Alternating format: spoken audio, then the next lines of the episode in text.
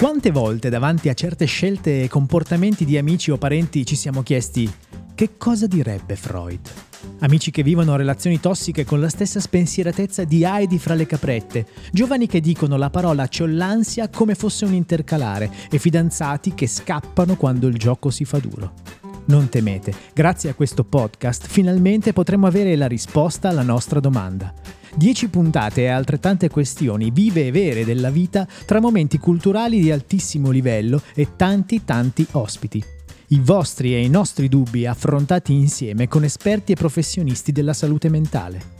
Che cosa direbbe Freud è un podcast di Levi Comunicazione. Io sono Enzo Governale e vi accompagnerò alla ricerca della nostra risposta. Siete pronti a scoprire che cosa direbbe Freud? Benvenuti e bentornati alla sesta puntata di Che cosa direbbe Freud, il podcast che cerca risposte a tutte quelle domande che riguardano i comportamenti di amici e parenti. E oggi sono qui con, eh, con me la dottoressa Sara Selvaggio. Ciao Sara. Ciao, buongiorno. E la dottoressa Cristina Forcherio. Buongiorno a tutti. Benvenute, anzi bentornate come non mai per questa, per questa sesta puntata, che è una puntata un po' particolare perché parla di emozioni. Eh, la prima cosa che mi viene in mente sempre quando credo che accada un po' a tutti quelli che hanno vissuto e attraversato gli anni 90 è quella famosa canzone di Celentano e Mina, forse, che dice l'emozione non ha voce.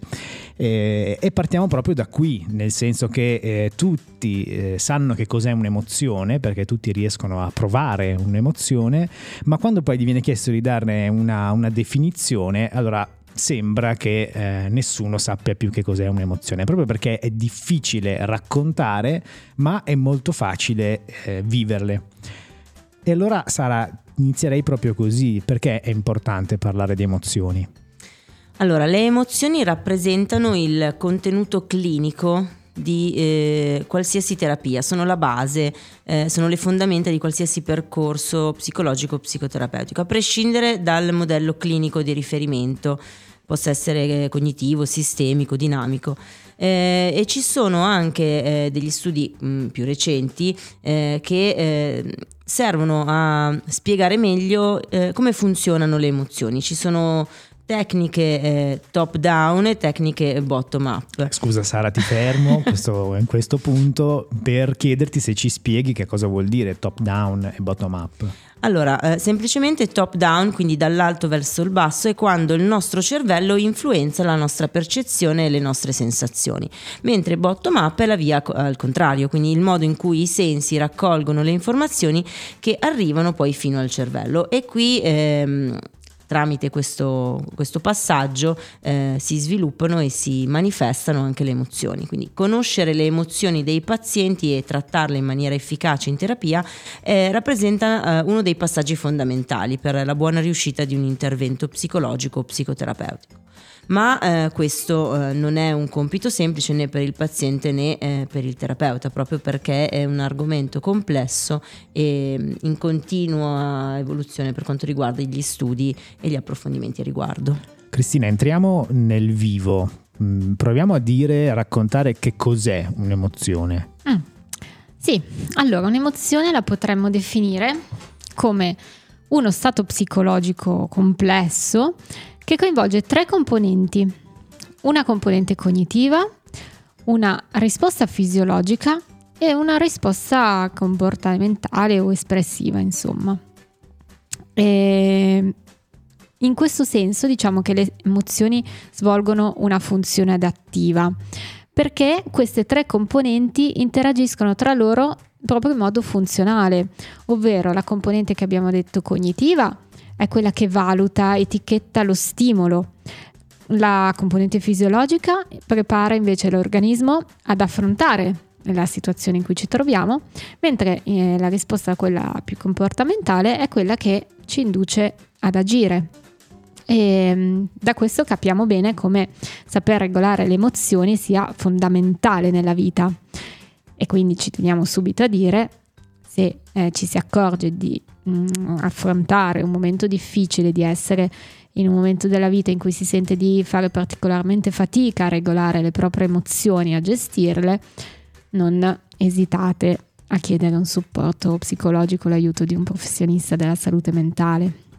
Perché insomma abbiamo capito che l'emozione sta in qualche modo, poi vedremo meglio come, fra uno stimolo e una risposta quindi uno stimolo esterno o interno eh, e una risposta che può essere fisiologica oppure comportamentale. Esattamente. Allora facciamo un passo uh, ulteriore, cioè quali sono le emozioni? Allora, le emozioni sono tantissime. Diciamo che ci sono alcune emozioni che possiamo definire primarie e mm, a seconda della teoria che vogliamo prendere in considerazione possono essere 4, 5, 6.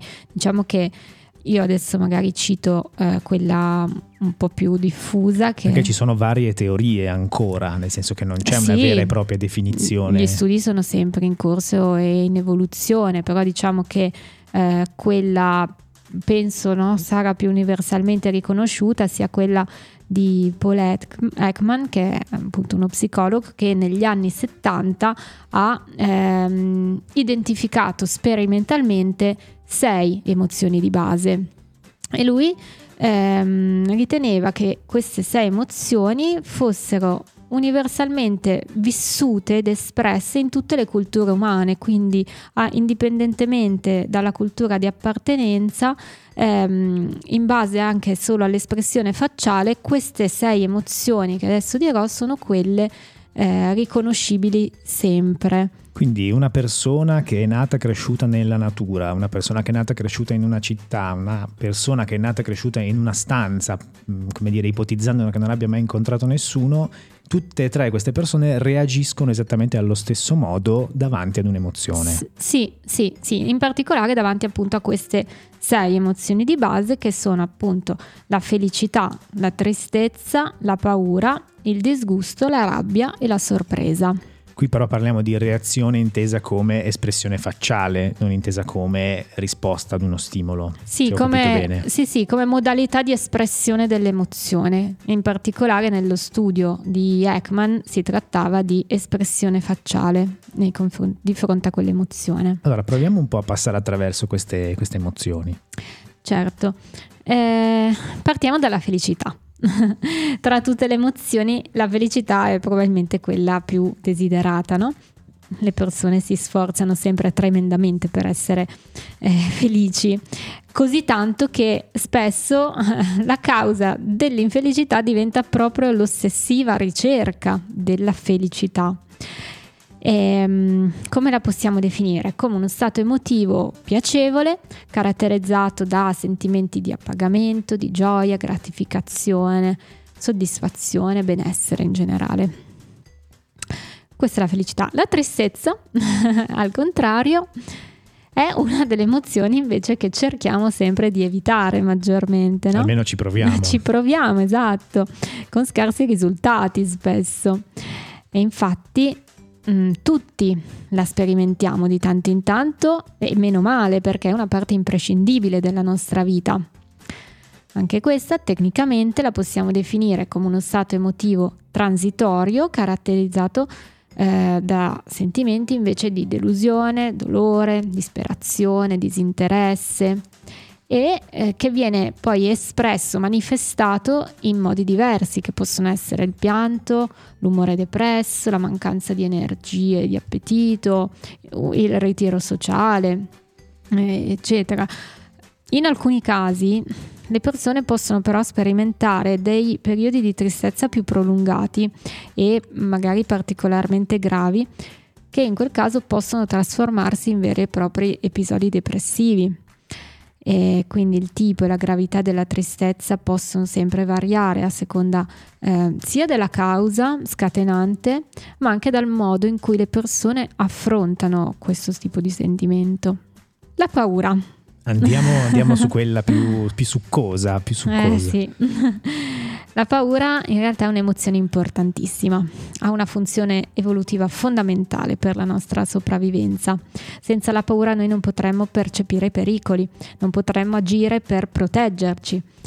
E mm, quando affrontiamo un pericolo, proviamo paura, attraversiamo quella che è conosciuta come risposta di attacco-fuga o freezing. cosa succede? Che i muscoli si rigidiscono, la frequenza cardiaca, la respirazione accelerano e la mente diventa più vigile. E tutto questo prepara il corpo appunto a scappare dal pericolo o a combattere. Questa risposta permette effettivamente di affrontare le minacce nel modo più efficace possibile. Tuttavia, non tutti sperimentano la paura, come le altre emozioni, allo stesso modo, quindi alcune persone possono essere più sensibili alla paura. D'altro lato, invece, ci sono certe situazioni, certi oggetti che possono avere maggiori possibilità, probabilità oggettive di innescare questo tipo di emozione in tutte le persone. Al giorno d'oggi possiamo dire che la paura non viene innescata solo da, da stimoli esterni, eh, reali, oggettivi, da cui effettivamente davvero dobbiamo difenderci, come poteva succedere una volta e come continua a succedere nel mondo animale. Eh, viene anche mh, per la specie umana ehm, scatenata, innescata da pensieri anticipatori su pericoli potenziali che non riguardano necessariamente davvero una minaccia per la nostra incolumità fisica, ma per mm, magari una minaccia di tipo psicologico o una minaccia alla nostra autostima, al nostro senso di sé. Tutte queste paure anticipatorie sono proprio quello che generalmente percepiamo come ansia. Infatti ne abbiamo parlato nella sì. nostra seconda puntata de... esatto. sugli attacchi di panico. Esatto. Mm, per concludere con la paura, possiamo anche dire che ci sono invece alcune persone che cercano spontaneamente situazioni che provochino paura. Ad esempio, tutti quelli che sono appassionati di sport estremi. Beati loro, mi viene da dire, beati loro. esatto, in questi casi la paura addirittura diventa un'emozione piacevole, quindi. Allora, stiamo facendo questo, questo, viaggio, sembra un po' banale forse parlare, descrivere quali sono le reazioni davanti alla felicità, ma è molto importante perché invece eh, c'è sempre più bisogno di, di, descriverlo con le parole, proprio per, per, quello che dicevamo all'inizio, per cercare di capire se effettivamente quello che stiamo vivendo con il nostro corpo eh, equivale ad una risposta ad un'emozione. Per cui Sara ti chiederei di andare avanti, facciamo riposare Cristina. sì, io inizierei a parlare del disgusto e il disgusto può essere causato da diversi stimoli eh, sgradevoli, possono essere visivi, uditivi, olfattivi o tattili. Eh, questa emozione anch'essa ha un, uh, si è evoluta per uh, diciamo, si può dire, evitare situazioni che possono essere pericolose, dannose, fatali. Ad esempio, quando odoriamo o assaggiamo cibi che eh, sono andati a male, proviamo disgusto e questa è una reazione tipica, ma eh, il fatto di non assumere un cibo che all'olfatto può mh, sembrare dannoso ci salvaguardia, ecco, quindi evolutivamente parlando anche il disgusto ha la sua funzione. C'è un bambino che sente un odore strano che non gli piace e che non può sapere che la carne, non so, è andata, è andata male, eh, ha questa, questa, possibilità. Assolutamente, e a livello evolutivo, eh, evolutivo eh, serve a, eh, alla propria sopravvivenza. Ehm, le persone possono provare disgusto non soltanto per stimoli eh, visivi, olfattivi o tattili, ma anche eh, una sorta di disgusto morale, quando osservano eh, gli altri impegnarsi in comportamenti che possono trovare sgradevoli o appunto immorali. Un'altra emozione è rabbia, che può essere un'emozione particolarmente potente ed è caratterizzata da sentimenti di ostilità, agitazione, frustrazione, e antagonismo verso gli altri. Come la paura, anche la rabbia eh, può avere un ruolo nella risposta di attacco-fuga.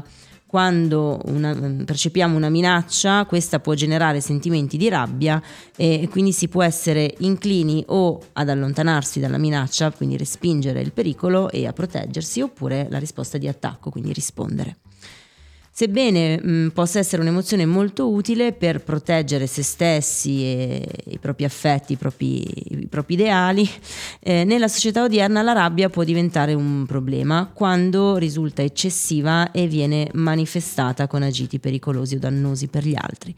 Eh, la rabbia incontrollata quindi può trasformarsi eh, molto velocemente in violenza quando la rabbia appunto diventa eccessiva e incontrollata può avere conseguenze sia psicologiche che fisiche e eh, prendere decisioni governati dalla rabbia, quindi decisioni razionali, ehm, può essere molto più complesso. A livello invece corporeo possiamo dire a livello psicosomatico, collegandoci alla nostra puntata precedente, che la rabbia è collegata a malattie coronariche ma anche al diabete. L'ultima emozione primaria di cui eh, dobbiamo parlare è la sorpresa, che eh, solitamente è un'emozione piuttosto breve ed è caratterizzata da una risposta fisiologica a seguito di un qualcosa di inaspettato. Questo tipo di emozione può essere sia positiva che negativa, ma anche neutra. Eh, una sorpresa negativa, ad esempio, è quando eh, una persona ci può spaventare sbucando all'improvviso da dietro un angolo. Una sorpresa piacevole, ad esempio, può essere nel nostro prossimo futuro un bel regalo sotto l'albero. La sorpresa può avere effetti importanti sul comportamento umano. Ad esempio, la ricerca ha dimostrato che le persone tendono a notare in modo sproporzionato eventi sorprendenti. E questo è anche il motivo per cui gli eventi insoliti eh, nelle notizie tendono a risaltare di più nella memoria. Allora, abbiamo visto le emozioni che abbiamo definito primarie, eh, però già diciamo in quest'ultima, la sorpresa, eh, se ci penso un attimino, se metto insieme le, i pezzi, vedo sia un po' di paura eh, che un po' di felicità, se vogliamo. E quindi la domanda è questa, cioè eh, le emozioni secondarie, che, oltre a chiedervi quali sono, ma che cosa sono, come, come, si, come nascono? Possiamo definire le emozioni secondarie come una combinazione di emozioni primarie e di esperienze che l'individuo fa nel corso della sua crescita. Ad esempio, l'allegria è un sentimento di eh, soddisfazione piena dell'anima. Poi abbiamo vergogna, eh, invidia, che ad esempio è uno stato emozionale in cui il soggetto sente un forte desiderio di avere qualcosa che l'altro possiede. Abbiamo speranza, perdono, eh, delusione, ansia, che è una reazione emotiva dovuta al prefigurarsi, all'immaginarsi un pericolo ipotetico futuro e distante. Eh, abbiamo anche gelosia, che è uno stato emotivo che deriva dalla paura di perdere qualcosa che già il soggetto appart- eh, possiede. Eh, quindi le emozioni secondarie sono emozioni più complesse che hanno bisogno di più elementi interni o esterni eh, per essere attivate. Quindi abbiamo, insomma, dopo questo passaggio abbiamo parlato di, di stimolo e di risposta. Eh, allora Cristinetti chiederei, ma eh, qual è il valore delle emozioni? No? Un po' mh, mm, perché esistono queste emozioni? È un valore altissimo. Oggi si tende a pensare che le emozioni siano un disturbo per il nostro equilibrio personale, per, n- nella convinzione che tutto possa sempre essere controllabile o addirittura eliminabile. Questa tendenza eh, soprattutto riguarda le emozioni ritenute negative, quindi la tristezza, la rabbia, il disgusto, ci spingono a cercare di ingabbiarle, di soffocarle oppure addirittura di rimuoverle, ma con il risultato di ehm, determinare uno stato ansioso e eh, di finzione che ha conseguenze ancora peggiori ehm, sul, sul piano relazionale, sociale. Invece dialogare con le proprie emozioni, quindi avere la capacità di recuperarle, di sostenerle, di riuscire a comprenderle, non solo arricchisce la nostra vita, le dà una forma, un significato, ma contribuisce anche all'espressività personale, alla, all'elaborazione delle nostre esperienze di vita e contribuisce proprio a risolverle, a risolvere le emozioni che a volte ci disturbano. Sara, prendiamo due emozioni, la felicità e eh, la paura o la tristezza. È possibile dire che esistono emozioni buone ed emozioni cattive? Spesso siamo portati a pensarlo, che ci siano emozioni buone e cattive e cerchiamo di suddividerle. Le emozioni buone, eh, come si può pensare, sia, siano la felicità, eh, la gioia eh, e quelle cattive come tristezza, rabbia o paura. Nella vita cerchiamo eh, di essere felici e di provare sensazioni piacevoli, così come cerchiamo di evitare in maniera strategica quelle che riteniamo siano invece cattive e negative. In realtà ehm, purtroppo ci viene insegnato eh, e ci viene trasmesso eh, come abitudine. Come forse. abitudine, sì. Eh, il fatto di reprimere o comunque non dialogare con le nostre emozioni, quindi n- non devi piangere, eh, non devi arrabbiarti, nascondi le tue paure, devi essere forte. In realtà tutte le, ma- le emozioni hanno un valore positivo e favoriscono eh, l'adattamento all'ambiente. Eh, ci motivano e ci guidano, eh, ci stimolano e mm, ci portano a cercare e poi a trovare delle nuove soluzioni e comportamenti per risolvere qualsiasi eh, novità il, il, nostro mondo ci possa portare davanti. Eh, quindi tutte le emozioni hanno un valore positivo e hanno un'importanza. Eh, ci, ci condizionano ma allo stesso tempo ci permettono di comprendere quello che succede. Quindi dobbiamo imparare a chiederci perché sto provando ora questa cosa, perché sto provando tristezza, perché sto provando rabbia, che cosa vuole comunicarmi il mio corpo, la mia mente, mie, la mia emozione. Quindi se ho capito bene, e questa è una notizia che possiamo dare a tutti quelli che ascoltano che cosa direbbe Freud, tutte le emozioni hanno un valore positivo. Assolutamente sì. Possiamo dire che ehm, la parte negativa non è tanto l'emozione in sé, ma è come viene o non viene espressa. Facciamo l'esempio della rabbia, è funzionale provare rabbia, l'espressione ehm, della rabbia, quindi il comportamento violento è ciò che non è buono, è ciò che appunto va eh, rielaborato. Nelle puntate di Che cosa direbbe Freud coinvolgiamo sempre degli ospiti che insomma si collegano con noi, ci aiutano a capire meglio quello che è il tema che stiamo affrontando. Per la puntata di oggi abbiamo con noi il dottor Gianluca Zollino, medico neurochirurgo dell'ospedale Santi Antonio e Biagio di Alessandria. Buongiorno Gianluca. Buongiorno, grazie mille Enzo per l'invito, buongiorno a tutti coloro che ci ascoltano. Allora, eh, noi abbiamo parlato un po' di emozioni durante eh, la prima parte della nostra, della nostra, puntata, abbiamo visto quali sono, un po' quali sono gli effetti, però eh, ci siamo chiesti in questo piccolo percorso come funziona realmente un'emozione dal punto di vista fisiologico. È una domanda di quelle complesse, ti dirò Enzo, perché dal punto di vista scientifico c'è ancora veramente, veramente tanto da capire. Diciamo che eh, c'è una base già supposta da Darwin a fine dell'Ottocento che le emozioni esistono perché hanno un significato evoluzionistico, cioè hanno aiutato l'essere umano a crescere, svilupparsi, evolversi ne- nell'arco dei secoli.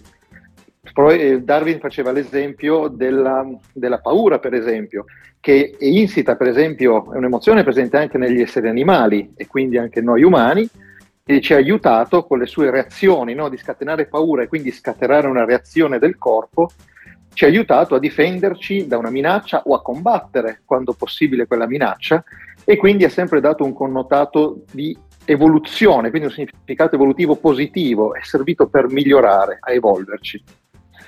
Dal punto di vista però più scientifico, siamo ancora nell'ambito delle supposizioni, cioè proprio come interpretare, capire come si formano le emozioni è molto complesso. Diciamo, se posso farti un breve cenno alla situazione proprio meccanica, cerebrale di esatto. come avviene un'emozione, noi al momento abbiamo capito queste poche semplici cose, anche se ci sono molte altre da capire, ossia l'emozione è innanzitutto una sensazione. Cioè è un qualcosa che il nostro cervello percepisce. Come avviene, come si crea questa sensazione? Prima di tutto i nostri organi di senso, che possono essere tutti, quindi la vista, l'udito, l'olfatto, il tatto, vedono, sentono, percepiscono un qualcosa, per esempio facciamo finta la vista di un orso in un bosco, questa informazione tramite i recettori sensibili e poi ai, ai nervi, sale fino al cervello. A questo punto ci siamo accorti che avviene una sorta di dicotomia, cioè la via sensitiva si divide e fa due vie completamente diverse. Una è quella per cui passando da una centralina che si chiama talamo, il talamo sono i nuclei di sostanza grigia di neuroni più in profondità del nostro cervello, Attraverso questa centralina vengono smistati verso l'alto, verso la corteccia cerebrale. La corteccia cerebrale interpreta e percepisce in maniera conscia quello che si vede o quello che si sente. Quindi dicevamo della vista dell'orso, la parte sensitiva pura vede l'orso, ma lo vede in maniera asettica, semplicemente interpreta l'immagine di un orso nel bosco. Come dicevamo prima, però, tornando al talamo, la via si suddivide, quindi questa è la via conscia, e poi c'è un'altra via che va a coinvolgere tutta una serie di altri nuclei di sostanza grigia del cervello, che però sono situati nelle zone più profonde del nostro cervello, ed è anche uno dei motivi per cui sono così difficili da studiare, e in questi altri nuclei avviene l'elaborazione emotiva, cioè si crea l'emozione, si crea per esempio la paura della vista dell'orso. Quali sono questi nuclei? Per non annoiare ne cito solo alcuni che però sono stati scoperti.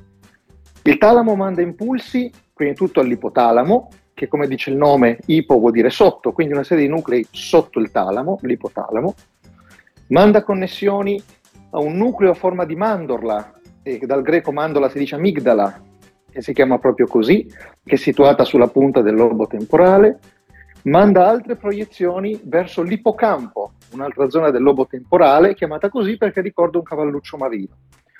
Tutti questi nuclei elaborano e creano l'emozione. Specialmente, per esempio, l'amigdala è quella che si è scoperto essere la colpevole nel creare l'emozione di combattimento o fuga di fronte a una minaccia. L'ippocampo invece è quello che va a immagazzinare l'emozione, ce la fa ricordare, ci fa avere memoria di questa cosa. E poi ci sono connessioni anche con una cosa che si chiama corteccia cingolata, perché ricorda la forma di un cingolo, che è un'altra zona del cervello che anche lì crea queste emozioni e poi le manda ad immagazzinare, in modo che le emozioni non solo le percepiamo sul momento, ma dato che le andiamo a memorizzare, possono essere anche risvegliate in una serie di tante altre situazioni, oppure possiamo sempre avere ricordo di un'emozione piacevole o sgradevole che abbiamo provato. Ecco perché tante volte quando si parla di patologie, per esempio, per esempio le fobie, facciamo questo esempio banale, e un'iperattivazione, c'è stato un immagazzinamento sbagliato o di un'emozione interpretata male all'interno del nostro cervello, che invece di scatenarci una risposta di paura normale di fronte a una minaccia, ci va a scatenare proprio delle proprie fobie, quindi delle paure eccessive, di fronte a situazioni che vere minacce magari non sono. E cosa serve tutto questo lavoro di produzione di emozioni, oltre ad immagazzinarle? Come dicevo prima, ci fa anche reagire l'organismo, molte volte in maniera inconscia, perché specialmente l'ipotalamo è collegato a tutta una serie di nuclei che comandano per esempio l'ipofisi, che è una ghiandola che produce ormoni, ma ci sono anche molte connessioni col tronco encefalico che comanda il nervo vago, che è un nervo che ha un nome strano, si chiama proprio vago, ma che è quello che ha il compito di governare i principali organi del nostro corpo. E ci fa avere quelle risposte che noi chiamiamo vegetative, cioè quelle reazioni che noi neanche ci rendiamo conto che facciamo, ma che sono per esempio quando proviamo un'emozione una tachicardia, tramite il nervo vago si ha un'accelerazione dei battiti del cuore, oppure si ha una tendenza a ventilare più velocemente, quindi un governo dei polmoni e del diaframma, oppure cambia la secrezione di acido all'interno dello stomaco e crea quella sensazione che a volte le persone descrivono di farfalle nello stomaco, sono solo movimenti e secrezioni di acidi diverse che noi non governiamo ma che sono inconsciamente presenti dentro di noi e che quindi ci provocano tutta questa serie di risposte. Impressionante come davanti a questa complessità eh, ci sia in realtà così poco tempo no? fra eh, lo stimolo e poi, poi, poi, la reazione. Quindi Darwin alla fine aveva ragione che il nostro sistema nervoso è proprio fatto per, per le emozioni, oltre che per tutto il resto ovviamente. Assolutamente, e, e, calcola, e calcola che quello che ti ho fatto è stato un discorso estremamente rapido, semplicistico esatto. e per certi versi generico, ma la complessità è molto più vasta e soprattutto tante cose ancora non sono chiare. Io ho proprio detto le poche cose che siamo riusciti a capire, ma ci sono ancora tante, tante domande aperte. E il motivo alla base del quale molte patologie, citavo prima il discorso delle fobie, non è che riusciamo ancora a curarle bene, cerchiamo di tenerle sotto controllo. Ti faccio ancora quest'ultima domanda Gianluca, proprio relativa a quello che ci hai, ci hai raccontato e al tuo, al tuo, mestiere di neurochirurgo. Eh, la domanda è questa, la, la neurochirurgia può aggiustare queste, queste, attivazioni del corpo dovute appunto a questo gioco stimolo-reazione?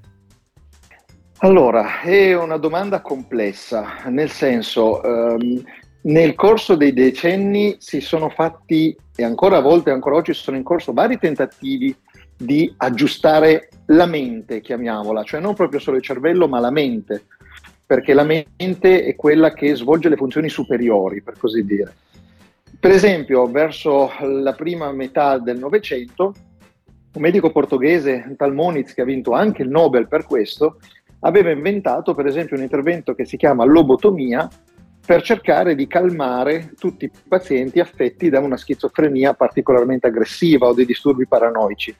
Era un intervento che tramite un foro di trapano, grossomodo all'altezza della tempia, entrava con una specie di coltellino dentro il cervello e andava a tagliare per esempio tutte quelle fibre di collegamento per disconnettere tutte queste proiezioni di cui avevo parlato prima.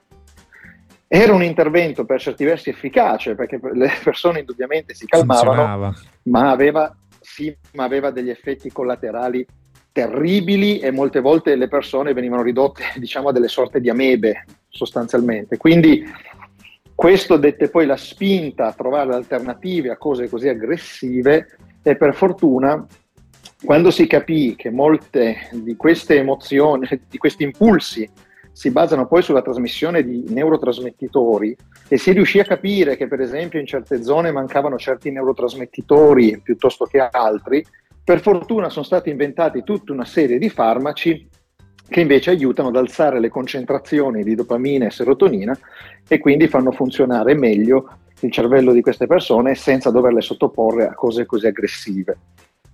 Diciamo che attualmente la ricerca si sta focalizzando sul provare a curare dei disturbi dell'umore, come la depressione, o dei disturbi dell'ansia, come il disturbo ossessivo compulsivo, andando a stimolare con degli appositi pacemaker delle strutture in modo da, diciamo, forzare che queste connessioni elettriche funzionino in maniera più corretta ti dico Enzo, prendiamolo con le pinze eh, perché certo. sono cose iniziali.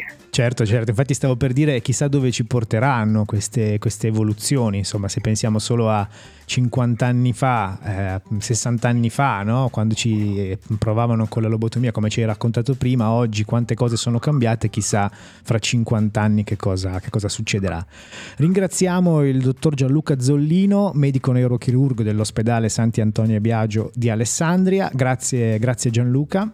Grazie a te, è stato un vero piacere essere con voi.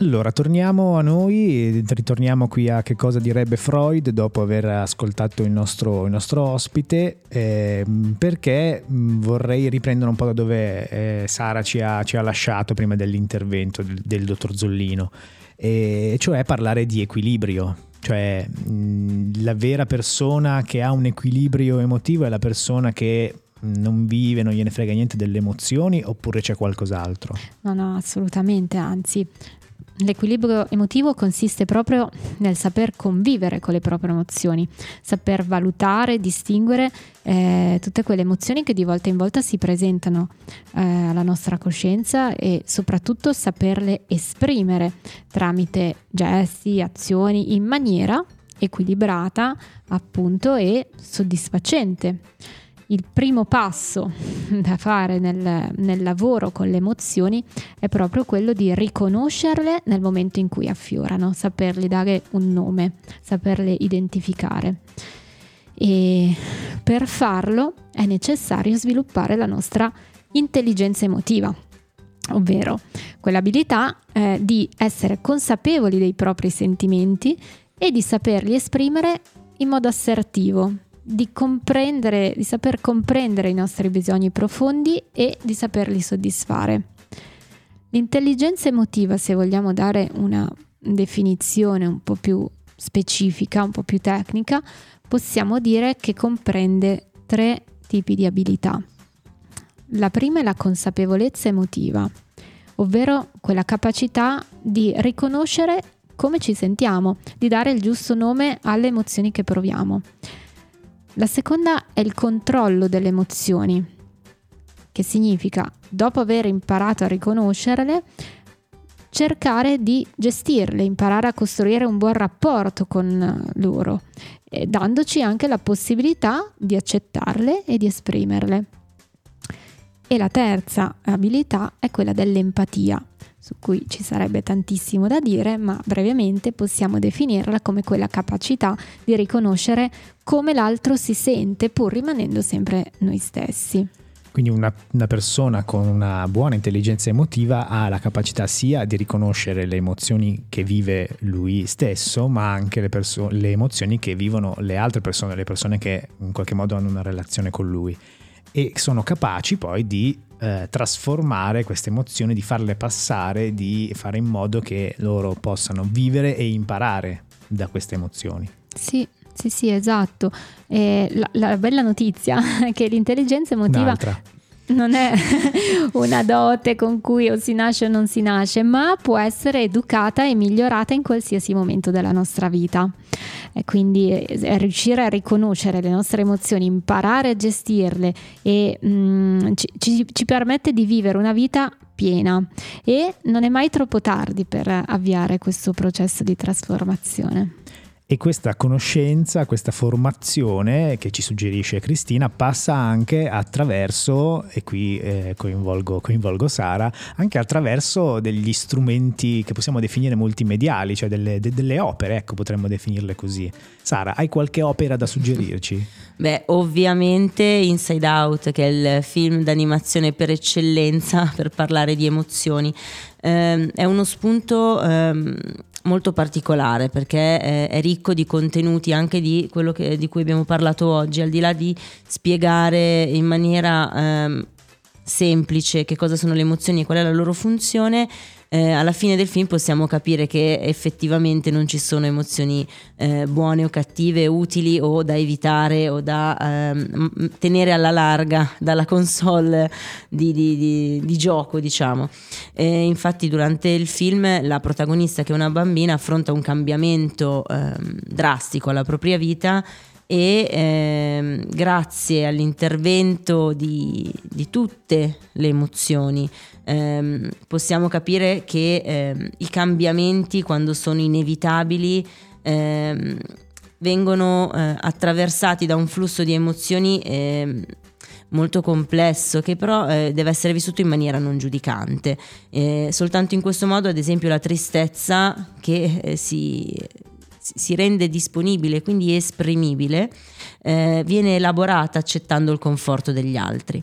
Eh, si parla anche di intelligenza emotiva, ma di ascolto emotivo all'interno del film. C'è una scena molto eh, particolare in cui eh, Tristezza parla con l'amico immaginario della protagonista e lì vediamo proprio come il riconoscere e valorizzare l'emozione dell'altro e eh, riconoscerla anche al, dentro se stessi permette di elaborarla e rielaborarla.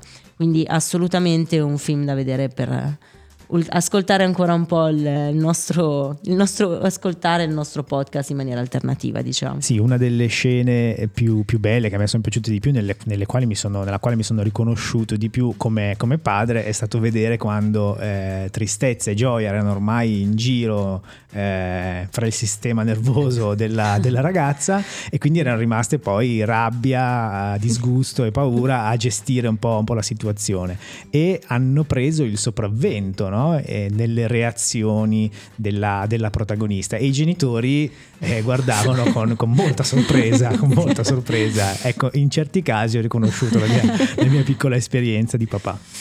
Qui a che cosa direbbe Freud, cerchiamo di essere il più divulgativi possibile e ad ogni puntata chiamiamo il nostro amico Teresio. Teresio, ci sei? Ci sono, scusa, stavo mangiando un boero, mi è andato un po' un po' di traverso. Eh sì, perché siamo eh, un po' nel periodo natalizio. Eh, sì, allora, visto che ci avviciniamo nel periodo natalizio, ti raccontiamo, uh-huh. ti regaliamo eh, uh-huh. un riassunto del, della puntata di oggi. Ah, che bravo, forza. Buongiorno Teresio. Buongiorno. allora, oggi abbiamo parlato di emozioni. E abbiamo detto che innanzitutto le emozioni di base sono la felicità, la tristezza, il disgusto, la paura, la sorpresa e la rabbia.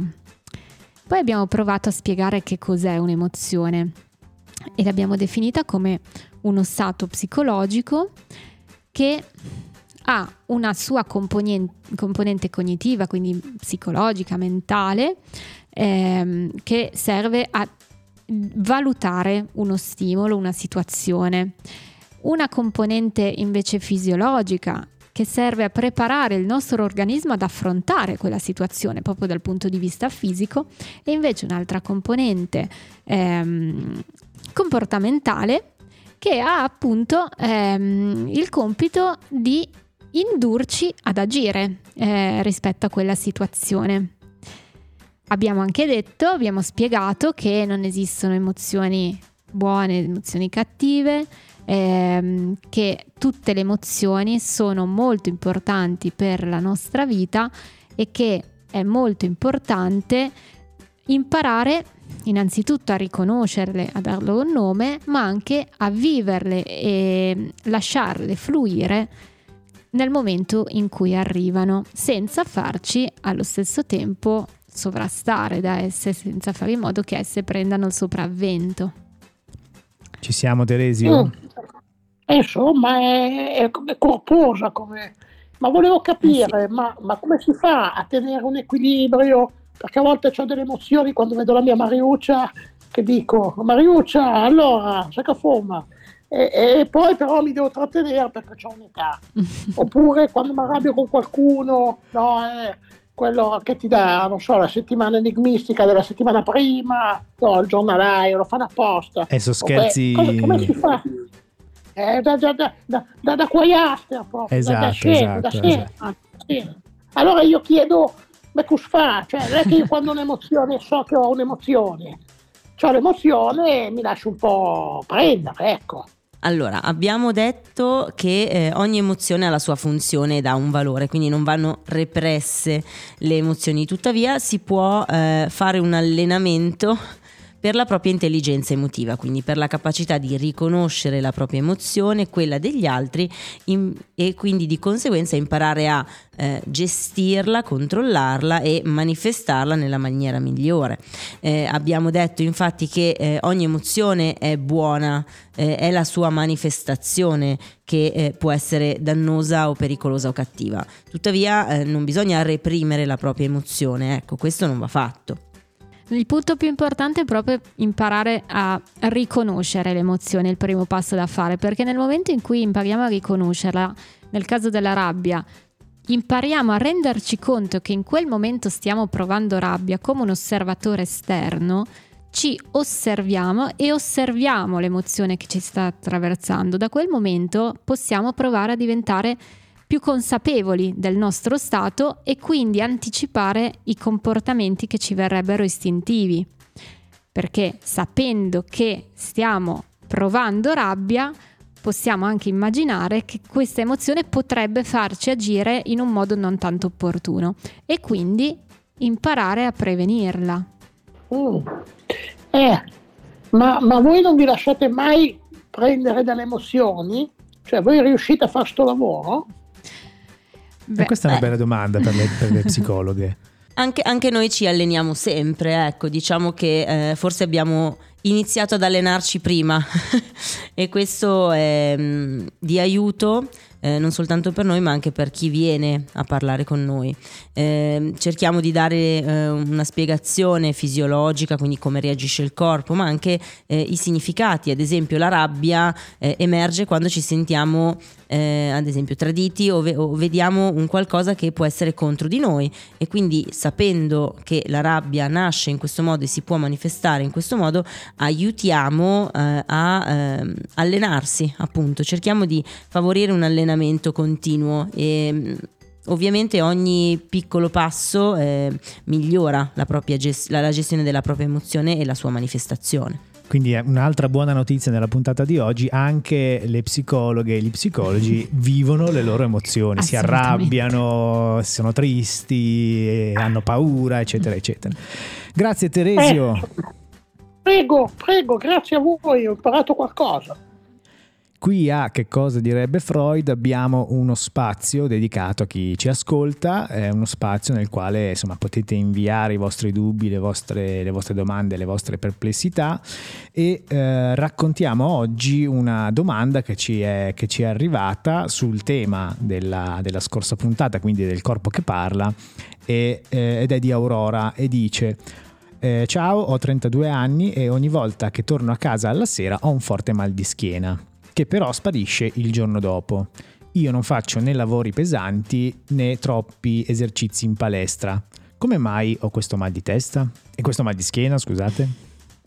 Eh, ehm, allora, a una domanda del genere io risponderei sicuramente che prima di tutto è necessario, come sempre, fare tutte le indagini dal punto di vista organico, quindi assicurarsi che effettivamente non ci sia un disturbo della colonna vertebrale, uno schiacciamento o un'ernia, escluse tutte le cause organiche, poi è una persona giovane, dice che non fa neanche lavori che possono pensa- far pensare ad una causa oggettiva di mal di schiena, se vogliamo orientarci più sulla visione psicosomatica possiamo dire che eh, il dolore alla schiena è associato eh, a pesi da portare nella vita, quindi consiglierei a questa persona di domandarsi se nella sua vita quotidiana sente di avere troppe responsabilità solo sulle sue spalle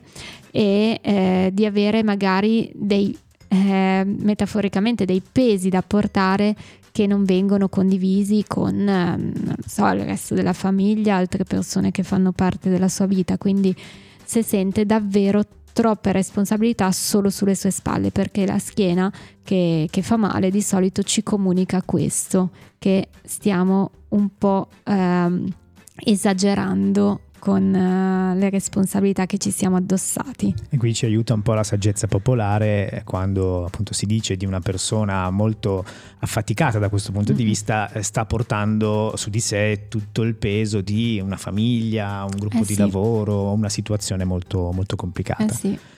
Allora, entriamo verso... siamo ormai alla fine di che cosa direbbe Freud e siamo arrivati al momento che tanto aspettiamo della citazione conclusiva e quindi passiamo la parola a Sara. La citazione di oggi è di Thich Nhat Hanh, un monaco buddista. Riconoscere le nostre emozioni senza giudicarle o respingerle, abbracciandole con consapevolezza, è un atto di ritorno a casa.